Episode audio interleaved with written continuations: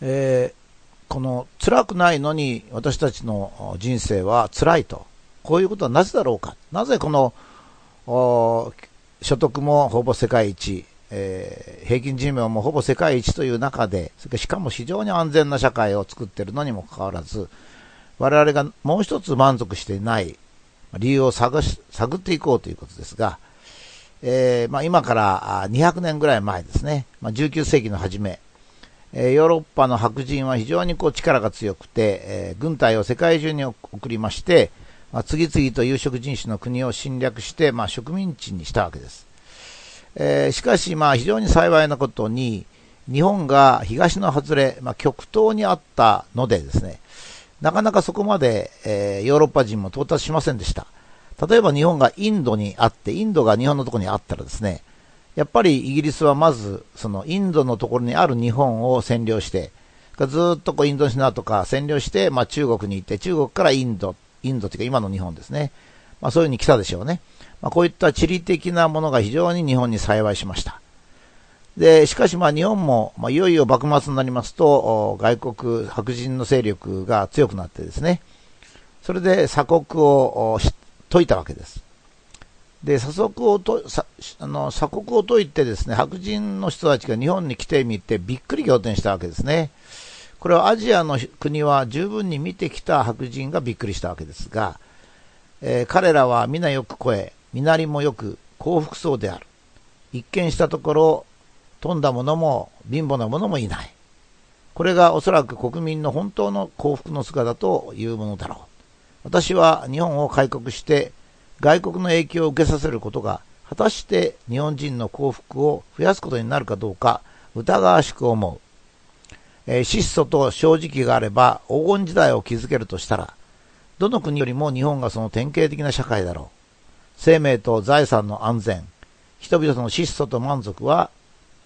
現在の日本、現在とは幕末なんですけど、日本のはっきりとした姿であるように思われる。これはアメリカ大使のそのものをですね、後に渡辺教授さんが文章にしたものを引用させていただいております。一部ちょっと分かりやすく変えているところもあるんですけれども、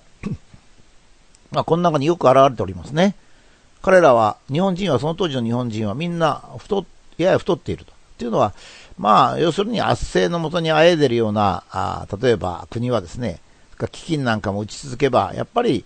住民は痩せてるわけですね。それから身なりもよく、ちゃんとした小ざっぱりとした服を着てる。それから見かけ、幸福そうである。ということがまず第一である。それから、富んだ人も貧乏人もいない。ということですね。割合と均一である。一億総中流階級と言われた時代も、最近あるわけですが、富んだ者も貧乏なのもいない。ここで、日本が朝鮮を併合した時の朝鮮の状態を言うとちょっと差し障るんですが、朝鮮にはヤンバンと言われる一部の貴族と、それから極貧の元にあった住民という二つがあったわけですが、日本ではそうではなかった。だから、普通その当時の白人が有色人種を植民地にするときは、私たちの文化を受け入れば、より幸福になりますよというような考え方だったんですけども、それが本当だろうか。第2弾目が本当にそうですね。質素と正直があればいいんだということを仮定すると、それは日本がその典型的なもんだと。生命と財産は安全になってるし、それから人々の質素ですね。質素と満足。これを外国人が感じたわけですね。質素なのに満足してる。それが日本の姿なんだということですね。本当にその当時の日本が安全な社会で生命と財産が保障され、質素だけれども満足していると。それで幸福だったというわけですね。それでこのものの表紙はですね、ほとんど見えないような字で書いたグラフを、ざっと見てもらいたいと思うんですが、このグラフは1日が終わるときに、今日はいい日だったなと思った人の割合を国別に青い棒グラフで示したものですね。グラフの上の方は、多くの人が今日は良い日だったと思う国でですね、アフリカとか南アメリカの国がほとんどで、先進国ではアメリカが13番目、イギリスが22番目におります。ところが、目をグラフの下に下ろしてもらうとですね、青い棒グラフがほとんどないのがあるわけですね。その最下位の国が実はなんと日本なんですよ。この調査によれば、今日は良かったと思う人は日本人のたった 8%。その上が残念ながら韓国の 9% ですね。まあ、これ日本と韓国がもう不満持ちの国なんですよ。